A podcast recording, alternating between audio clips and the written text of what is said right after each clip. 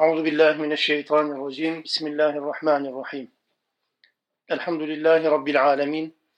Vessalatu vesselamu ala Resulina Muhammed ve ala alihi ve sahbihi ecmain.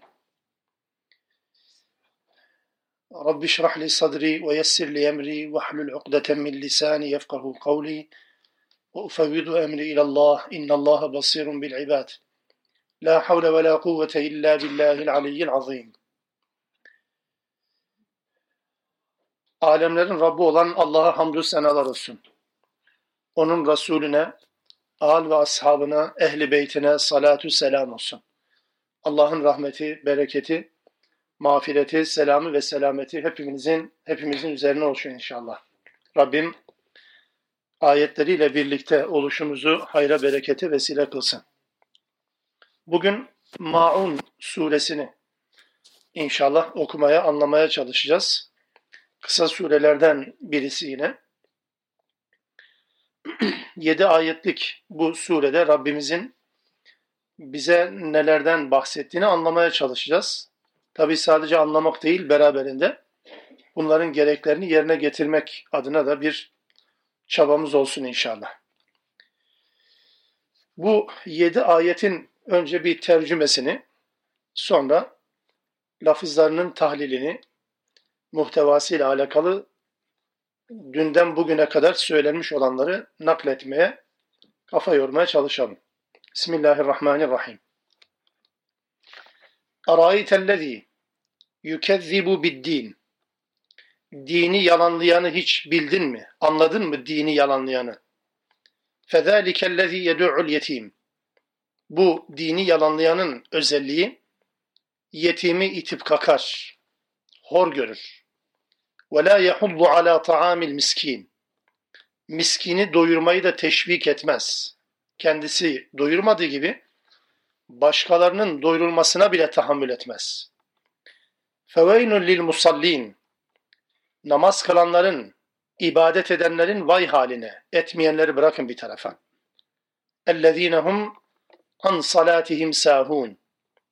Onlar ki namazlarından gafildirler. اَلَّذ۪ينَ هُمْ يُرَاءُونَ. Ve bunlar gösteriş yapanlardır. وَيَمْنَعُونَ الْمَاعُونَ. Ve en ufak bir yardımı bile engellemeye çalışırlar, esirgerler. Bu dini yalanlayanların özellikleri. Bu sure neden bahsediyor diye bir soru sorarsak eğer, bu sure neden bahsediyor diye sorarsak, dini yalanlayan kişilerin özelliklerinden bahsediyor diye kısaca bir cevap vermek durumundayız. Dini yalanlayan. Bu terimin izaha ihtiyacı var mutlaka. Ona da geniş bir şekilde girmemiz gerekecek. Bunun farkını tespit anlamında önce şunu belirtelim arkadaşlar. Türkçe'ye çeviri itibariyle zaman zaman kaybolan ifadelerden birisidir bu. Dini inkar edenle alakalı bir sure değil. Dini inkar edenle alakalı bir sure değil. Dini yalanlayanla alakalı bir suredir. Bu iki kelimenin farkı bilinmediği zaman ya da bu iki kelime farklı olmasına rağmen birbirine karıştırıldığı zaman Allah'ın Kur'an'da onlarca ayette neler söylediğini bilme imkanı da yok. O açıdan bunun da bir tespit edilmesi elbette gerekecek. Buna gireceğim. Çünkü surenin anahtar terimi bu. Surenin e, tabir caizse ana omurgası dini yalanlama ya da dini yalanlayan kişiyle alakalı. Bu Mekki bir sure. Vahyin erken dönemlerinde nazil olmuş olan bir suredir. Maûn suresi. Özellikle sure bir soruyla başlar. Kur'an-ı Kerim'de, tabii Kur'an-ı Kerim'in Türkçe çevirilerinde, meallerinde gördün mü veya görmedin mi şeklindeki bütün çeviriler aslında gözle görmek anlamına gelmediğini bir defa baştan tespit etmeliyiz. Yani bu kelimelerin e, gördün mü ya da görmedin mi gibi ifadelerin gözle görmek anlamına olmadığını bir defa bilelim Kur'an-ı Kerim'de. Yani soru edatıyla görme fiili yan yana kullanıldığı bütün ayetlerde, bakın görme ve artı soru edatı olan bütün ifadelerde bu e, biyolojik gözlerle görmeyi değil, bilgiyi veya bilmeyi, öğrenmeyi kastediyor Allah Teala. Yani şöyle tarif edelim. Eğer bu cümleyi şöyle çevirsek, dini yalanlayanı gördün mü? Bu sorunun iki cevabı olabilir. Ya gördüm olur ya da görmedim olur. Görmedim dediysen zaten bundan sonrasına gerek yok. Görmedin çünkü. Gördüm dediysen de yani bu anlamda değil işte. Yani gördüm veya görmedim şeklinde bir cevabı istenen bir soru değil bu. Ya bildin mi? Anladın mı demektir. Tamamen anlama, bilme ve öğrenme ile alakalı bir terimdir. Aynı şey mesela Fil suresinde de geçer. Elem tara keyfe feale rabbuke bi ashabil fil. Rabbin fil ashabına, o fil ordusuna nasıl yaptı? Görmedin mi? E görmedim, ne yapalım? Görmedik. Hiçbirimiz de görmedik. Mesele o değil ki. Hiç bilmedin mi demektir. Hiç öğrenmedin mi? Böyle bir bilgi sana ulaşmadı mı? Rabbin fil ordusunu nasıl da dağıttı, perişan etti diye. Gözle görme anlamına gelmez. Ya da bazen şöyle ifadeler geçer. Evelem yarav. Onlar, tırnak içinde söylüyorum şimdilik, görmezler mi? Gökyüzünde şunlar var. Mesele bu değil. O zaman gözü görmeyenle alakalı bir soru değil, mükellef olmaktan çıkar. Mesele bu değil ki. Hiç bilmediniz mi?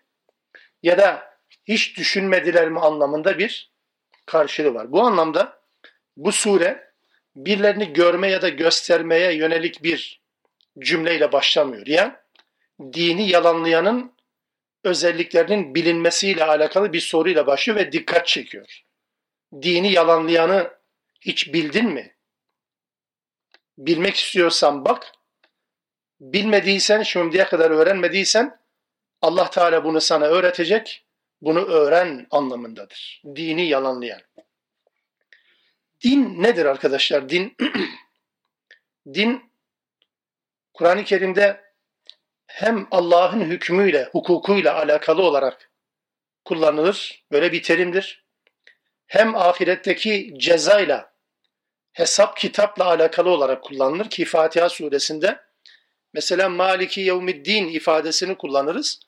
Din gününün sahibi, yani ceza gününün sahibidir. Gerçek cezanın, gerçek karşılığın verildiği gün olması hasebiyle o güne din günü denir. Ceza günü, hesap günü anlamında. Tabi birinci anlamı da kaybolmaması şartıyla bunu söylemek lazım. Din aslında Allah'ın hukuku, Allah'ın hükmü.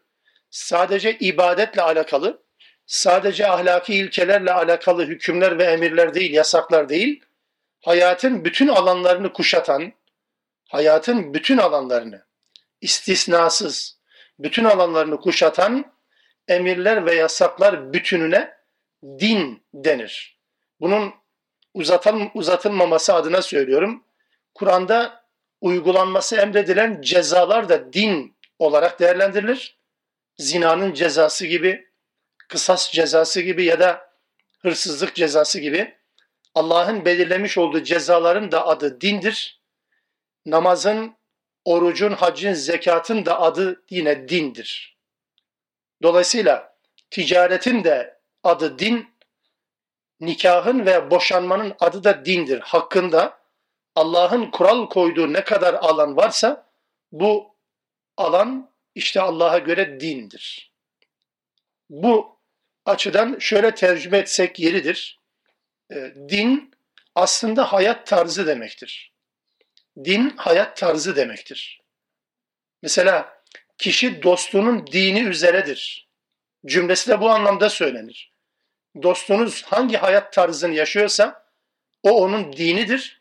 Siz de onun dostu olmanız hasebiyle, onun dostu olmanız hasebiyle siz de onun dini üzeresiniz anlamına gelir. Din, hayat tarzı. Aslında bu yönüyle de bakıldığı zaman arkadaşlar, yeryüzünde dini olmayan insan yoktur. Yani bazen bu cümleyi kullanırız dinsiz diye. Hayır. dinsiz kimse yok. En azından adamın dini ateizmdir.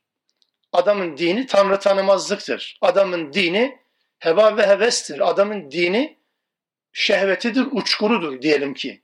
Ama din vardır mutlaka şu ya da bu şekilde. O açıdan din hayatın tüm alanlarını kuşatan bir kelime olarak Kur'an tarafından kullanılır. Önce kapıyı bu tarafa boşaltın ya. Nasıl olsa girdiniz buraya, izinsiz çıkma imkanı yok. Ee, izinsiz çıkanlar biliyorsun Nur suresinin son ayetlerine göre çok tehlikeli bir noktada değerlendirilir Allah tarafından. Öyle girmek elinizde ama çıkmak elinizde değil. Girmeyebilirdiniz ama girdikten sonra izinsiz çıkmak, e, isterseniz daha sonra Nur suresinin altmış iki altmış üç. ayetlerini okuyun. Bakalım karşınıza ne çıkar. O açıdan orayı bence boşaltsanız iyi olur. Hem de dışarıdan bakan yanılmamış olur. Dışarıdan bakan herhalde burası dop dolu. İçeride tıka basa bir alan var. Kimse içeri giremiyor zannetmesinler yani en azından. Evet. Şimdi din buysa eğer, bu anlamda Allah Teala dinin nesini anlatıyor burada? Yükezzibu biddin. Dini yalanlayanı anlatıyor. Başta girerken söyledim cümlelerin başlangıcında.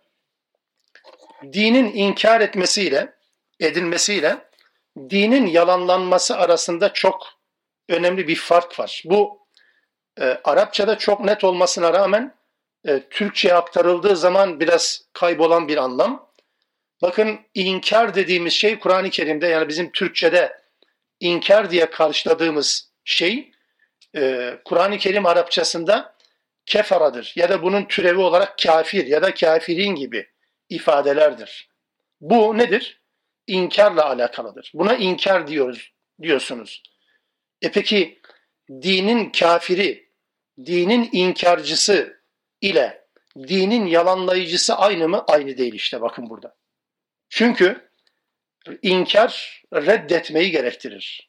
Ya da küfür bir takım gerçekleri tamamen dil ile, tavırla, her şeyle kabul etmemeyi gerektirir. Bunu lütfen anlamaya çalışalım. Ama yalanlamak, bir şeyi yalanlamak ya da dini yalanlamak, dini kabul ettiğini söylemekle birlikte dinin istediğinin tersine bir hayat yaşamaktır. Ve tavırla alakalıdır. Arkadaşlar, bu işin ucu hepimize dokunabilir ya da birilerine dokunabilir. Bunu doğru tespit etmek durumundayız.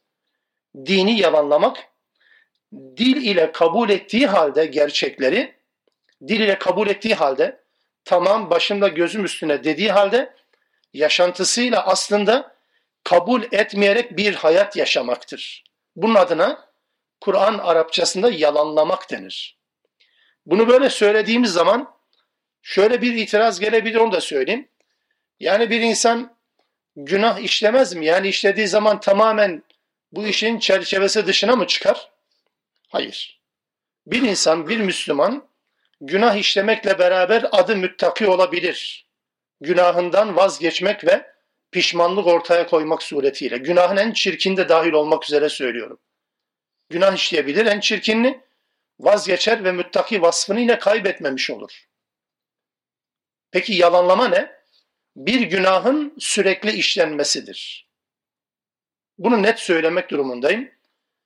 Kur'an'ın bize öğrettiği bu din anlayışında bir haramı işleyebilirsiniz. Bir fuhşiyatı işleyebilirsiniz. Ama bir haramı ve bir fuhşiyatı sürekli işleyemezsiniz. İşlerseniz ne olur? Sözde siz Müslüman olduğunuzu söyleseniz de özde siz dini yalanlayansınız. Dini yalanlıyorsunuz demektir. Çünkü bir gerçeği kabul etmekle birlikte sürekli onun tersi yapılmaz arkadaşlar. Bir gerçeği kabul edeceksiniz, ettiğinizi söyleyeceksiniz ama her gün aynı gerçeğe aykırı hareket edeceksiniz. Buna inan, iman ya da inanç denmez. Bunun adı işte Kur'an karşılığında, Kur'an'ın Arapçasının karşılığı yalanlamaktır. Yani tekziptir. Küfür ile tekzip ya da tekfir ile tekzip bu anlamda birbirinden farklı ve bu surede Rabbimizin bize anlattığı şey dini yalanlayanlarla alakalı bir özellik. O zaman ne oldu bu tanıma göre? Bu tanımın Kur'an temelinden de birkaç gerekçesiyle birlikte söyleyeceğim. Bu tanıma göre o zaman ne oldu? Maûn Suresi, dini inkar eden, reddeden, kutsalları olmayan bir insan tipinden bahsetmiyor arkadaşlar. Dine kabul ettiğini, bak, dine iman ettiğini, dini kabul ettiğini söylediği halde kendi kafasına göre bir takım şeyleri yapan ya da yapmayan, Allah'ın çizmiş olduğu sınırları tanımayan, tanımamaya devam eden bir hayat yaşayan insanın adı dini yalanlayandır. Ritüellerin bir kısmını yapabilir. Bir takım ibadetleri yapıyor olabilir. Bir takım emir ve yasakları görüntüde gerçekleştiriyor olabilir. Ama değil mi ki bu günahları ve haramları, yasakları sürekli çiğniyor? Değil mi ki Allah'ın farzlarını ciddiye almıyor? Ya da değil mi ki birini yaparken aynı emri ya da aynı yasağı koyan Allah'ın diğer emirlerini dikkate almıyor? Bütün mesele bu ve bu bir insanın yalanlama pozisyona düşmesi için yetiyor, artıyor bile. Yalanlayıcı olma. Bunun özellikle Kur'an-ı Kerim'de neden inkardan farklı olduğunu gösteren iki tane örnek ayet hatırlatacağım size. Birisi, birisi Araf suresinde Allah Teala kitaba sahip, kitap bilgisine sahip olan, vahyin bütün muhtevasına sahip olan bir insan tipinden bahseder. Olayın seyrini kaçırırsanız hiç anlaşılmaz arkadaşlar. Araf suresi yüz yetmiş beşinci ayet, yüz yetmiş altıncı ayet ve yüz yetmiş yedinci ayet. Çünkü yüz yetmiş, yüz yetmiş yedinci ayet kelimede, yüz yetmiş altı ve yüz yetmiş yedinci ayetlerde Allah'ın ayetlerini yalanlayan diye bir ifade kullanıyor. Allah'ın ayetlerini yalanlayan diye bir ifade kullanıyor. O cümle üzerinden bu gerçeği tanımak durumundayız. Bir ezan arası verelim inşallah. Tekrar ezanı dinlemiş olalım en azından.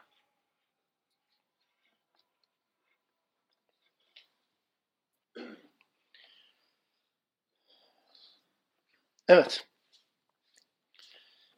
Araf suresinin yüz yetmiş altı ve yüz yetmiş yedinci ayetlerinde Allah Teala ayetleri yalanlayan diye bahsettiği bir kişi var, bir kesim var. Bu kişi yüz yetmiş beşinci ayette şöyle tarif edilir Araf suresinde. Kendisine ayetlerimizle alakalı haberleri verdiğimiz kimsenin haberini, bilgisini anlat onlara. Bu ayet bilgisine sahip olduğu halde şeytanın peşine takılmış, azgınlardan olmuş. Kendisi yeryüzünü, dünyalıkları tercih etmiş, hevasının peşine takılmış.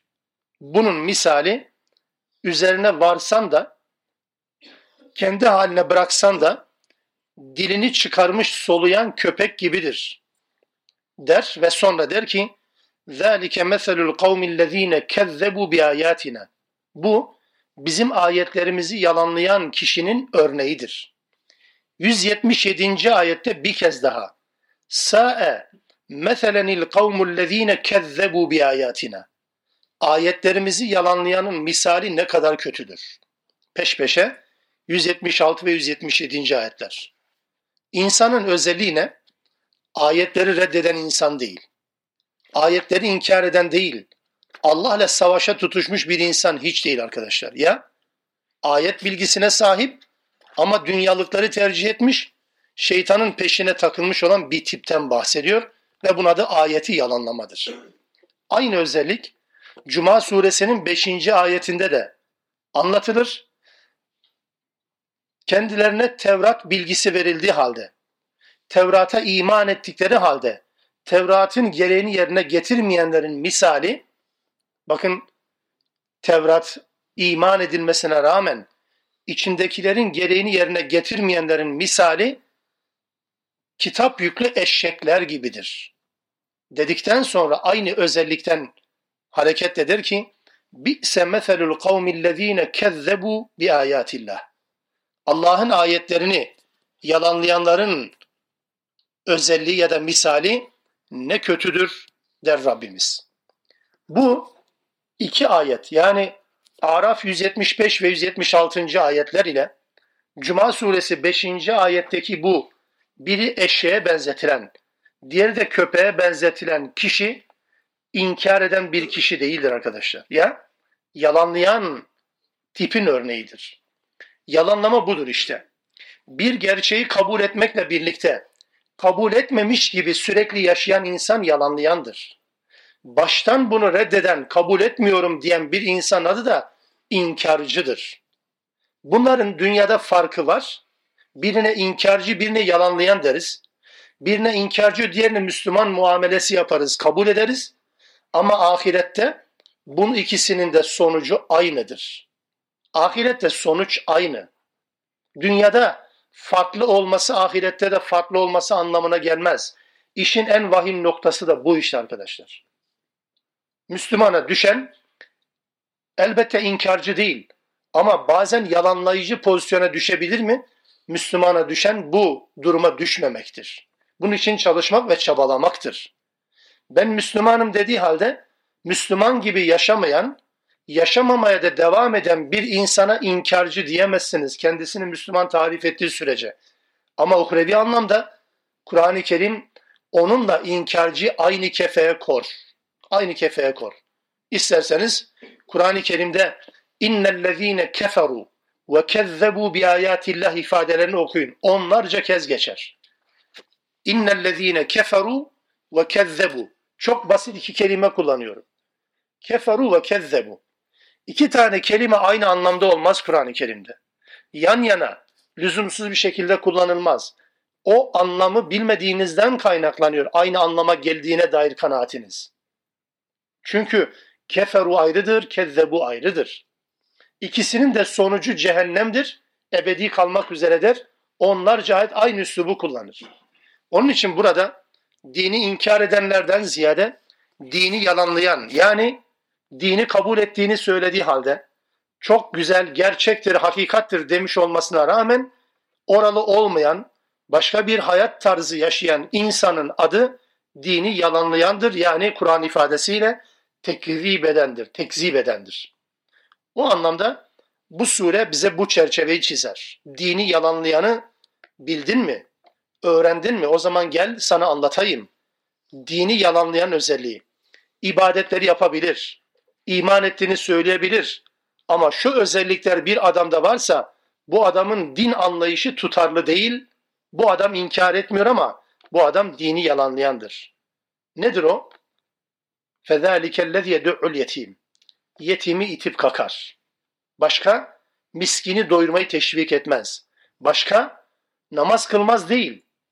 Namaz kılar da namazdan gafil olarak namaz kılar. Başka? Gösteriş ehlidir ve de en ufak yardımları vermez. Bakın bu özellikler içerisinde uç noktada görebileceğimiz, keskin çizgilerle belirlenmiş olan ne bir emir var ne de bir yasak var, anlatabiliyor muyum? Namaz kılmayan demiyor, namaz kılanların da vay haline diyor.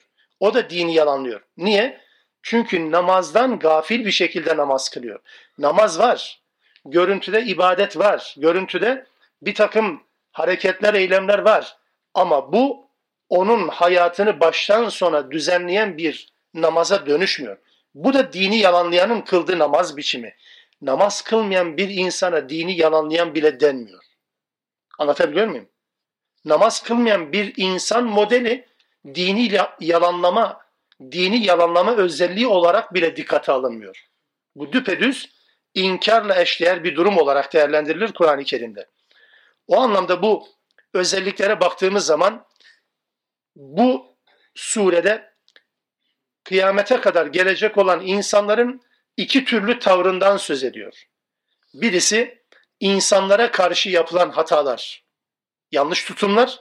Diğeri yaratıcı olan Allah'a karşı yapılan hatalar, yanlış tutumlar. İnsanlara karşı yapılan tutumlar, bakın burada itim, yetimi itip kalkmak, yani tepeden bakmak, birilerini hor görmek ve küçümseme anlayışı, tekebbür dediğimiz, yani kibirlenme dediğimiz bir anlayış. Öbürü yoksulları doyurma anlayışı, insanlara karşı yapılan hatalar bu iki yerde kesişiyor. Allah'a karşı yapılan hatalar namazın samimiyetsiz olması, namaz kılınmaması değil. Bu cümleyi sık sık tekrar edeceğim, belki bıkarsınız. Namazın kılınmaması değil, namazın samimiyetsiz kılınması, ibadetin yapılmaması değil, ibadette gösterişin olması, hayra engel olmak. Bütün bunlar da bu surede dini yalanlayanların özelliği olarak anlatılmış olur. Burada özellikle ikinci ayet-i kerimede yetimi azarlama, yetimi itip kakma, hor görme anlayışı eleştirilir. Kur'an-ı Kerim'in hem Mekke döneminde inen ayetlerinde arkadaşlar, hem de Medine döneminde inen ayetlerinde yetimlere özel bir alaka gösterir Rabbimiz. Hem Mekke hem de Medine ayetlerinde. Yetimlere Allah Teala özel bir ilgi gösterir. Onların korunmasına dair hükümler, emirler, ayetler indirmiştir. Niye? Yetim, babası olmayan, toplumda korumasız olan, statüsü olmadığından dolayı, yüksek bir statüye sahip olmadığından dolayı toplumun menfaatçileri tarafından horlanan, dışlanan, ikinci, üçüncü sınıf muamelesine tabi tutulan insanların tümünü anlatır. Dolayısıyla bunların korunmasına yönelik, özellikle babasız ve güçsüz kalan, arkası yaslanacak, arkası olmayan bu çocukların, özellikle mal sahibi olanlarının toplumda dışlanması, hor görülmesine yönelik Allah Teala bunları engellemeye yönelik emirler indirir Mekki ve Medeni ayetlerde. Mesela Nisa suresinin ilk ayetleri, ilk on bir ayeti, ilk on bir ayeti bu yetimlerle alakalı kurallardan bahseder. Nisa suresi ilk on bir ayeti. Sonra on ilk on ayeti, on bir ve on ikinci ayetler miras taksiminden bahseder ve sonra aile hukukundan bahseder. Surenin girişi bir buçuk sayfa sadece yetimlere ayrılmıştır. Yetimlerin malları, mallarıyla alakalı. O bölümün son ayetini sadece hatırlatacağım. Yetimlerin mallarını haksız yere yiyenler, karınlarına sadece ateş doldururlar ve onlar alevli bir ateşe de atılacaklardır. Yetimlerin mallarını yemek, karınlarına ateş doldurmak olarak nitelendiriliyor. Bu ayet-i kerimede Nisa onuncu ayet-i kerime. Bununla alakalı öyle bir noktaya geliyor ki ashab-ı kiram, yetimlerin hukukunun korunmasına yönelik bütün zamanlarda indirilen ayetlerden hareketle neredeyse bir Müslüman yetim bir evin gölgesinde bile gölgelenmekten kaçınıyor. Onların hukuku üstümüze geçer düşüncesiyle. Anlatabiliyor muyum? Sonra öyle bir hal aldı ki onların en ufak bir yardımının kendilerine olmaması, en ufak bir parasının, menfaatinin kendilerine dokunmaması için alabildiğine hassas davranmış sahabe-i kiram. Yani yetimlerden kendilerine gelebilecek bir kuruşluk bir fazlalık onların cehennem azabına neden olacağı endişesiyle ilişmemişler. Sonra da Allah Teala tabir caizse vurun dedim, öldürün demedim anlamına gelecek ayetler indirdi. Onları tamamen sahipsiz bırakın demedim. Siz sahip çıkın, çünkü siz sahip çıkmazsanız müşrikler zaten fırsat kolluyor. Bu anlamda Allah Teala düzenlemeler indirdi. Yetimi azarlamak, yetimi itip kakmak dini yalanlamanın temel özelliklerinden birisi olarak değerlendirilir. Birilerine hor bakmak, birilerini küçük görmek ve de zayıf görülen birilerinin o zayıflığını istismar etmek. İşin rengi bu arkadaşlar. Yetimlerle alakalı hukuk belki böyle anlaşılsa daha doğru olur. Toplumda zayıf görülen, kimsesiz görülen, güçsüz görülen birilerine birilerini istismar etmek, onların güçsüzlüğünü kendi menfaatine dönüştürmeye çalışmak, dini yalanlamak olarak değerlendirilir. Bu insanlar ister namaz kılsınlar, ister ibadet etsinler, ister başka şey yapsınlar. Hiç önemli değil. Zaten namaz kılanların vay haline denilen kesim de bu kesimdir. Hem namaz kılacak, hem de böyle baştan, tepeden bakmacı bir anlayışa sahip olacak. Hem ibadet yapacak, hem de birinin elindeki mala göz dikecek, güçsüzlüklerini fırsata dönüştürecek. Bu dini yalanlamadır. İnkar olmayabilir ama dini yalanlamadır Allah'a göre. İkinci özellik, miskini doyurmayı teşvik etmez. وَلَا يَحُضُّ عَلَى طَعَامِ الْمِسْكِينَ Miskini doyurmayı teşvik etmez. Bunu şimdi Türkçe nasıl ifade edeyim bilmiyorum. Yani çünkü Arapçadaki dil bilgisi özelliklerinin motamot Türkçede karşılığı yok. O açıdan şöyle izah etmeye çalışayım, beceririm umarım. Burada Arapça bilen arkadaşlar fark ederler. وَلَا يَحُضُّ عَلَى اِطْعَامِ الْمِسْكِينَ değil. İt'am ayrıdır, ta'am ayrıdır. Bu sure biliyorsunuz. وَلَا يَحُضُّ عَلَى طَعَامِ الْمِسْكِينَ. İt'am ne demektir? İt'am olsaydı eğer, bana ait olan malı ben miskine vermiş olacağım. İt'am budur. Peki ta'amül miskin ne? Ayet-i kerimedeki ifade, bu mal zaten sana ait değil ki. Zaten miskinin, yoksulun zaten kendi hakkı, onun hakkı olan bu mal senin malın içerisinde ve onu veriyorsun. Türkçesi şu, mal senin değil ki zaten. Zaten miskine vereceğin şey, miskine yansıtacağın mal zaten miskinindir. Senin değil anlamındadır. Buradaki ayette kullanılan kelimenin inceliği bu. Yani kendisine ait olanı kendisine vermeye teşvik ediyor Allah Teala. Bunu yapmayanı dini yalanlayan olarak nitelendiriyor. Zaten miskine ait olan mal, hasbel kader Allah seni o malda tasarruf sahibi yapmış. Diyor ki bu mal zaten senin değil. Onun için de belli bir oran zaten miskinin hakkı. O yüzden وَلَا يَحُضُّ عَلَى طَعَامِ الْمِسْكِينَ diyor. İt'am değil. Verilmesi gereken malın ya da verilmesi gereken yiyeceğin zaten yoksulun kendi hakkı olduğunu bildiren bir ifadedir. Bu ifadeden, bu gerçeklerden hareketle birçok İslam alimi, çok farklı zamanlarda ve dönemlerdeki birçok İslam alimi şu kanaate varmışlar. Nitekim Allah Teala zenginlerin mallarında yoksulların hakkı vardır der. وَفِي اَمْوَالِهِمْ حَقٌّ مَعْلُومٌ لِسَّائِلِ وَالْمَحْرُومِ. Her insanın, mal sahibi olan her insanın malında yoksulun hakkı var. Şimdi mesela gasp desem, hırsızlık desem ne anlaşılır? Senin olmayan bir malı ya da başkasının mülkiyetindeki malı alıp cebine aktarman gasptır, hırsızlıktır değil mi? Oysa Allah'ın yasasına göre, Allah'ın yasasına göre senin malının içerisinde bulunmuş olan, infak etmen gereken limit, o miktar zaten yoksulun kendi hakkı. Onu yoksula vermemekle yoksulun evinde olan bir malı alıp kendi cebine aktarman arasında hiç fark yoktur. Hiç fark yok. Senin malın içerisinde vermen gereken bir miktar var. Ha birinden hırsızlıkla, gaspla elde etmişsin, ha onun hakkını vermemişsin. Bu anlamda ilim adamlarının neredeyse üzerinde görüş birliğine vardıkları bir kanaattir. Derler ki, ilk dönemlerden itibaren de böyledir. Bir beldede, bir memlekette oranın zenginleri, varlıklı, varlıklı olanları, fakirlere ve yoksullara zekatlarını, infaklarını vermedikleri takdirde oradaki yoksullar o zenginlerin mallarından kendi ihtiyaçlarını giderecek kadar mal alma hakkına sahiptir izinsiz bir şekilde. Hırsızlık değil ki bu. Anlatabiliyor muyum? Bu bir hukuktur. O yüzden bakın terminoloji kullanırken, terminoloji kullanırken doğru kullanma gayret edelim. Zekat nedir zekat? Arınmadır ya. Arınma. Kelimenin tam anlamı budur. Yani siz zekat olarak, ki bizim bildiğimiz anlamdaki onda bir, kırkta bir meselesi değil sadece, infakın genel bir ismi olarak da kullanılır. Malla alakalı vermiş olduğunuz miktar, yerine getirdiğiniz yükümlülük sizin malınızı ne yapıyor? Arındırıyor, temizliyor. Tabir caizse rafine ediyor. Ham petrol, yerden, yer altından çıkan ham petrol, rafine edildikten sonra farklı isimlerle farklı alanlara ayrılıyor ya, onun cürufunu, onun posasını birbirine ayırmadığınız takdirde onu zaten kullanamıyorsunuz ki. Aynen bunun gibidir.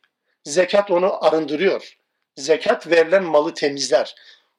O yüzden Allah Teala miskinin yani yoksulun hakkının bizatihi zenginin malı içerisinde olduğunu ifade eden, işaret eden bir kelimeyle bunu kullanıyor. Cana minnet değil ki. Sen fakire minnettarsın. Fakirin hakkını vermek suretiyle kulluk görevini yaptığından dolayı. Anlatabiliyor muyum? Yani fakirin başına takamazsın bunu. Minnet edemezsin ona. Sen fakire minnettarsın. İyi ki varsın ki senin hakkını veriyorum demek anlamında söylüyorum. O açıdan dini yalanlayan insanlar mal konusunda cimri davranırlar. Cimrilik, cimrilik dini yalanlayan kişinin özelliklerinden birisidir. Biri kibir, tepeden bakmaca anlayış, öbürü cimrilik, mal tasarrufuyla alakalı anlayış. Aleyhissalatü vesselam o yüzden şunu söyler, yadırgadığımız belki bir cümle olabilir.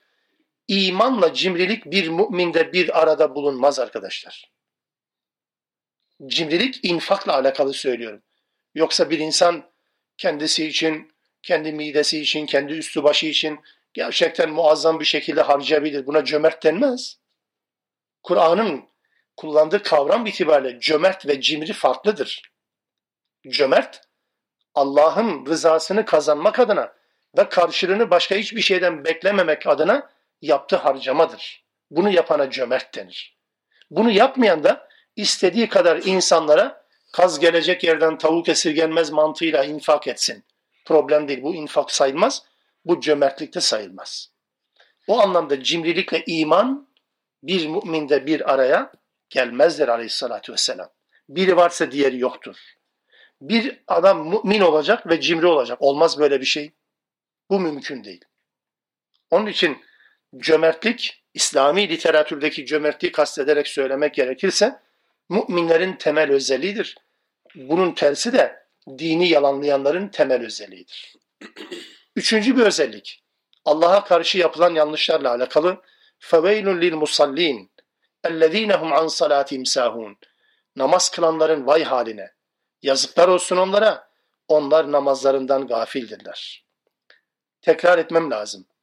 Namaz kılmayanlarla alakalı bir eleştiri yok. Namazı hakkıyla kılmayanlarla alakalı eleştiri derseniz Kur'an'da dolu. Bunu anlatabildim mi acaba? Namazı kılmayanlarla alakalı bir ifade geçmiyor Kur'an'da. Ama namazı hakkıyla kılmayanlar, kıldıkları halde hakkını vermeden kılanlarla alakalı onlarca ayet var. Onlardan bir tanesi bu. Namaz kılmayanları Allah Teala eleştirmiyor ki. Zaten bir Müslümanla böyle bir özellik olmaz ki zaten. Hiç dikkate alınmaz böyle bir özellik. O bize ait bir özellik biliyor musunuz? Bir Müslümanı tarif ederken abdestinde, namazında sanki süper lüks bir özellik söylüyorsunuz gibi. Zaten olmasa Müslüman değil ki. Yani abdestinde, namazında bir Müslüman tarifi yapıyorsunuz. E ne olması gerekiyor ki başka? Anlatabiliyor muyum? Namaz kılma bir Müslümanın Müslüman olma kriteridir. Ekstra süper lüks bir artı özellik değil ki. O olmadan zaten başka bir ibadete geçmeye gerek yok bu yüzden. Burada dikkatinizi çekmek isterim. Namaz kılanlara bile Allah Teala yazıklar olsun diyor. Veil olsun. Ama hangi namaz kılanlar? اَلَّذ۪ينَ هُمْ عَنْ صَلَاتِهِمْ سَاهُونَ Namazlarından gafil olanlar. Yine bir kavram tanımıyla alakalı bir şey söyleyeceğim. Namazda gafil olmakla, namazda gafil olmakla, namazdan gafil olmak farklı şeylerdir. Yani birisi namazın içinde gafil olmak bu ayetin konusu değil. Bu ayet bundan bahsetmiyor arkadaşlar. Burada ciddi anlamda yanlışa neden olmasın diye söylüyorum. Namazın içinde gafil olmak ayrı bir kusur, ayrı bir günah, ayrı bir hata. Bu ayetin konusu o değil ya. Namazdan gafil olmak. Nam- namazın muhtevasından gafil olmak. Namazın ne anlama geldiğinden gafil olmaktır. Yoksa namazda sehiv dediğimiz zaten kullanılan kelime. An salatim sahun. Sehiv secdesi. Yanılır ki bir Müslüman, din sehiv secdesini meşru kılmış. Yanılmayan bir insan tipi olsaydı zaten, zaten böyle bir telafi secdesine de gerek kalmazdı ki zaten. O anlamda burada mesele o değil. Yanılabiliriz. Aklımıza farklı şeyler geldiği için iki kıldığımızı zannedip üç kılmış olabiliriz. Ya da fazla kıldığımızı zannedip eksi kılmış olabiliriz vesaire. Mesele bu değil. Bunlar ayrı bir problem. Hoş değil, güzel değil. Sık sık tekrar etmesi hiç hoş değil. Bu ayrı bir konu fakat burası namazın mahiyetinden gafil olmak. Bunun özellikle altı çizilmesi lazım. Bunun anlamı ne peki? Bunun anlamı ne? Yani namazdan gafil olmak, namazın muhtevasından gafil olmak. Çünkü diğeriyle bunun arasında çok fark var. Mesela namazın içinde gafil olmak affedilebilir. Namazın içinde gafil olmak affedilebilir. Daldınız, bir baktınız selam vermişsiniz. Bu affedilir, affedilebilir. Sehiv secdesiyle telafi edilebilir. Ama bahsettiğimiz bu namazdan gaflet, namazdan gaflet münafıklığın alametidir, biliyor musunuz? Namazdan gaflet münafıklığın işaretidir. Peki bunun çerçevesine neler girer? Hadislerden, Aleyhissalatü Vesselam'ın söylediklerinden, uygulamalarından, sahabenin bize o günden bugüne aktardıklarından hareketle namazdan gafil olmak denince ne anlaşılabilir? Birkaç maddeyle sıralayacağım. Mesela namaz kılmak ya da namazı kılmamak arasında fark görmeyenler. Namaz kıldığı zaman çok ciddi bir ibadeti yapmış olma bilincine sahip olmadığı gibi, namazı kılmadığında da ciddi bir kayıpta olduğunu hissetmeyenler. Yazıklar olsun onlara. Kıldığı zaman ciddi bir ibadeti yapmış olmanın, kılmadığı zaman da ciddi bir ibadeti terk etmiş olmanın düşüncesine sahip değilse, bu insana veil olsun, feveylün. Bir başka şey, namazı kılmadıklarında üzülmeyenler. Başka şeyleri kaçırdıkları zaman üzülürler ama dünyaları başlarına yıkılır. Fakat namaz kılmadıkları zaman ya da namazı kaçırdıkları zaman bile dahil olmak üzere söylüyorum, üzüntü yaşamayanlar. Burnunun ucuna bir, ucuna bir sinek koymuş gibi, bir sinek konmuş gibi hissedenler namazı kaçırdıkları zaman, namazdan gafil olanlar bunlar. Ya da İnsanların arasındayken, Müslümanların arasındayken namaz kılan ama kendi başlarına, başka dünyanın insanlarıyla birlikteyken terk edenlere yazıklar olsun. Bu namaz namaz değil ki. Bu gösterişçi bir namazdır. Gösterişçi bir dindarlıktır bu. Namaz kılanlarla birlikte olduğu zaman aşkla, şevkle namaza duran ama namaz kılmayan bir arkadaş grubu içerisindeyken onlara da ayak uyduran bir insanın, evet, vay haline. Feveynü lil musallin bu. Ya da namazı vaktinde kılmayıp vaktin sonuna bırakan, bırakmayı alışkanlık haline getiren, yani vaktin sonuna bazen kalabilir, beşer olarak bazen yanılabiliriz, bazen zaaflarımıza inik düşebiliriz, bazen bazen problem değil ama bir karakter, bir hayat tarzı haline gelirse eğer bu, bu ayet onlarla alakalı. Vaktinde kılmayıp vaktin sonuna kılmak. Ne demek vaktin sonuna? Yani öyle bir aceleye getiriyor ki paldır küldür, paldır küldür, çünkü vakit çıkmak üzere. Vaktin sonuna namazı bırakanların da vay haline. Veya namazı, Aleyhissalatü Vesselam ifadelerinden derlemişiz bunları.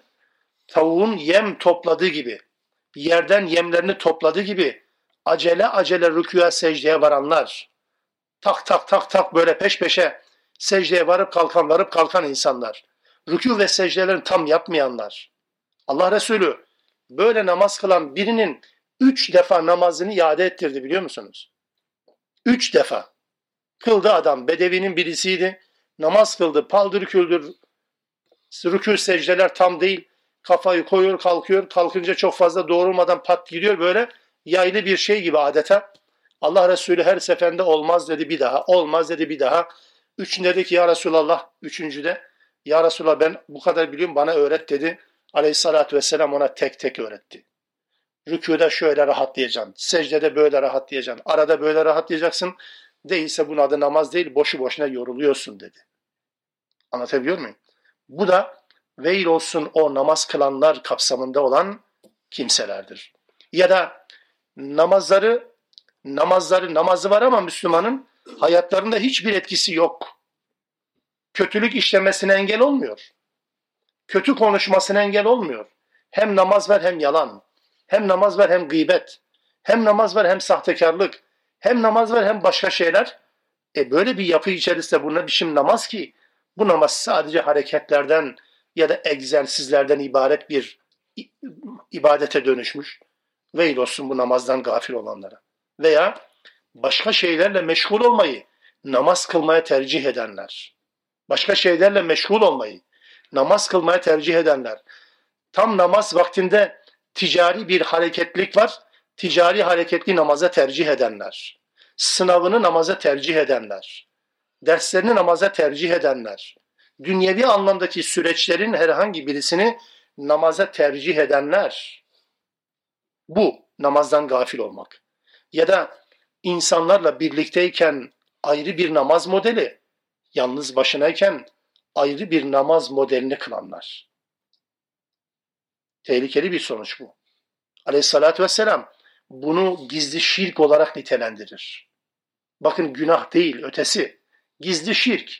Yani ben burada ilim yayma cemiyete namaz kılarken burada beni tanıyan, beni dinleyen arkadaşlar vardır diye namazı biraz daha ciddi kılacağım. Ama evimde yalnız başınayken paldır küldür kılacağım. Bu tam münafıkça bir namazdır. Tam münafıkça bir namazdır. Veil olsun bu namaz kılanların haline. Yazıklar olsun. Bunların tümü bu Allah'ın yazıklar olsun dediği namaz kılma modelleridir. Ve bu kişinin özellikle namazdan, namazın muhtevasına başlı başına bir konu olarak girmek istemiyorum. Yeri gelince gireceğiz ama bu bağlamda çok da fazla girmiyorum. Çünkü e, ayrı bir başlık, ayrı bir konu elbette. Ama bu çerçevede bile namazdan gafil olmanın mahiyeti buysa, namazı terk etmenin mahiyetini herhalde anlamış olacağız diye düşünüyorum. Kılmamanın, terk etmenin tartışılması bile mümkün değil Müslüman bir camiada. Onu da belirtmiş olalım, öyle geçeyim. Bu dini yalanlayan kişinin özelliklerinin birisi de اَلَّذ۪ينَهُمْ يُرَاءُونَ gösteriş yaparlar. Ne anlamda? Yaptıkları işleri gösteriş için yaparlar. İş olsun diye. Aslında içlerinden gelmez. Aslında Allah için değil. Yani Allah'a sığınırım. Buraya gelişim sadece birilerine yaranmak için gelişimse riya bu. Ya da sizin buraya gelişiniz sadece birilerini razı etmek adınaysa bunun adı da riyadır. Bunun adı da riyadır. Anlatabiliyor muyum? Yani hem ders görün, ders dinliyor gibi bir görüntü, hem de beraberinde bütün dünya ile iletişim halinde bir bir saatlik zaman geçirme. Olur mu? Tenzih ediyorum size. Böyle birisi vardır demiyorum. Sadece örnek olsun diye söylüyorum. Ben burada ders anlatacağım.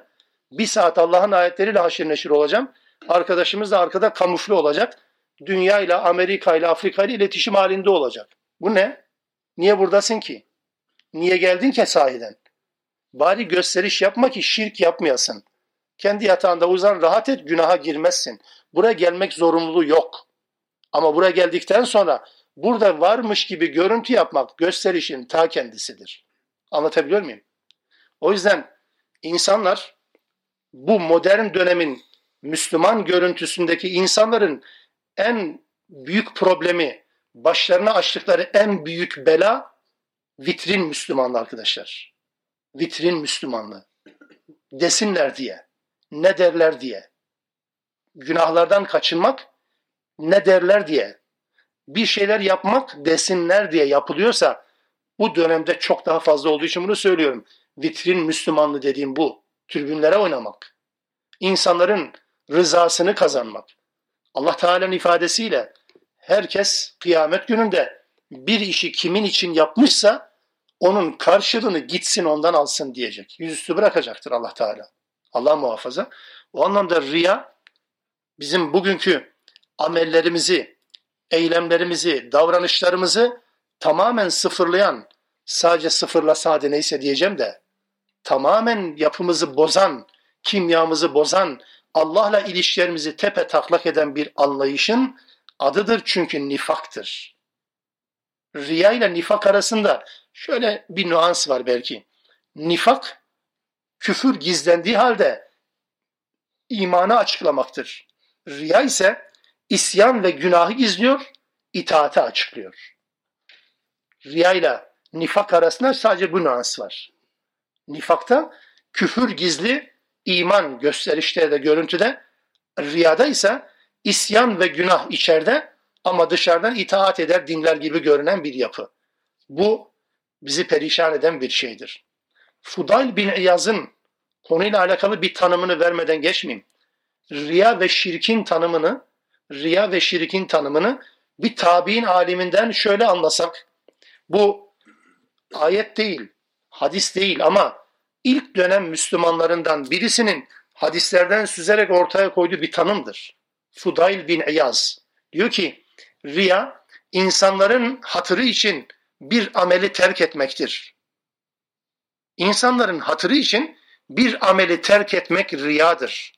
İhlas ise, pardon şirk ise insanların hatırı için amel işlemektir.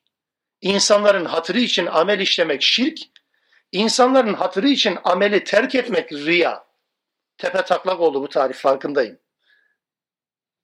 Riya ve şirk.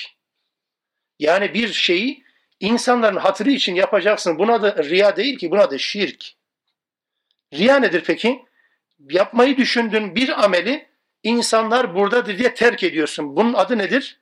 Bunun adı da riyadır. Kalktım, iki rekat nafile kılacaktım ya da Kur'an okuyacaktım. Etrafımda insanlar vardı. Acaba ya bu hoca riyakarlık mı yapıyor diye düşünürler diye, bunu düşünürler diye Kur'an okuma niyetimden vazgeçmem riyadır. Tersi, birileri buradadır diye ben aç, açıp Kur'an okuyayım, desinler ki hoca da Kur'an okuyor maşallah, sürekli hiç kitabı elinden düşürmüyor. Bu da şirktir arkadaşlar. Bu da şirktir. Anlatabiliyor muyum? Tarifi beğenmeyebilirsiniz. İsterseniz farklı bir tarif çıkarın. Vallahi çıkmıyor. Peygamberin söylediği aynen bu. Az önce söyledim. Bir namazı insanların, kalabalıkların ortasındayken güzelce kılmak gizli şirk olarak nitelendirildi ya. Gizli şirk. Anlatabiliyor muyum? O açıdan gösteriş Müslümanlığı, gösteriş dindarlığı bu dönemin Müslümanlarının ya da Müslüman olduğunu söyleyenlerinin en büyük problemidir. Herkes yaptıkları işi, yaptıkları faaliyetleri vitrine koymaya çalışıyor. Herkes kendi reklamını yapıyor. Cemaat, dernek, vakıf, hangi açıdan söylersen söyleyin. Değil mi ki bir işi yapıyoruz görüntüsünü ortaya koymaya çalışıyorlar? Bu riyanın danışkasıdır. Allah'ın dışında kimsenin görmediği, kimsenin duymadığı şeyler olmalı. Şöyle bir mazeret sürebilirler, ileri sürebilirler. Efendim biz bir yardım kuruluşuyuz. Bu yardım kuruluşu olarak topladığımız yardımların dağıtıldığının ispatı gerekir. Niye gerekir? Kime ispat ediyorsunuz? Yardım edense zaten bu amaçla yardım etmişse yamuktur, yetmeseydi hiç daha iyi olurdu. Benim ettiğim yardımın yerine ulaştığını bana gösterecek bir görüntü lazım diye bekliyorsa böyle bir yardım zaten infak değil. Diyelim ki böyle olmasına rağmen bunu yaptılar. Görüntülerde herkesin niyetini sorgulama imkanım yok. Ama biz buradayız, başkası değil, biz yardım ediyoruz, başkası değil havası yapılan bütün faaliyetlerin ecrini, sevabını sıfırlıyor. Sıfırlamakla kalsa, yani elli elli olsa problem değil. Bir de üstüne üstlük eksi oluyor, eksi. Eksiye düşüyor. O açıdan riya bütün amelleri bitiren şeydir.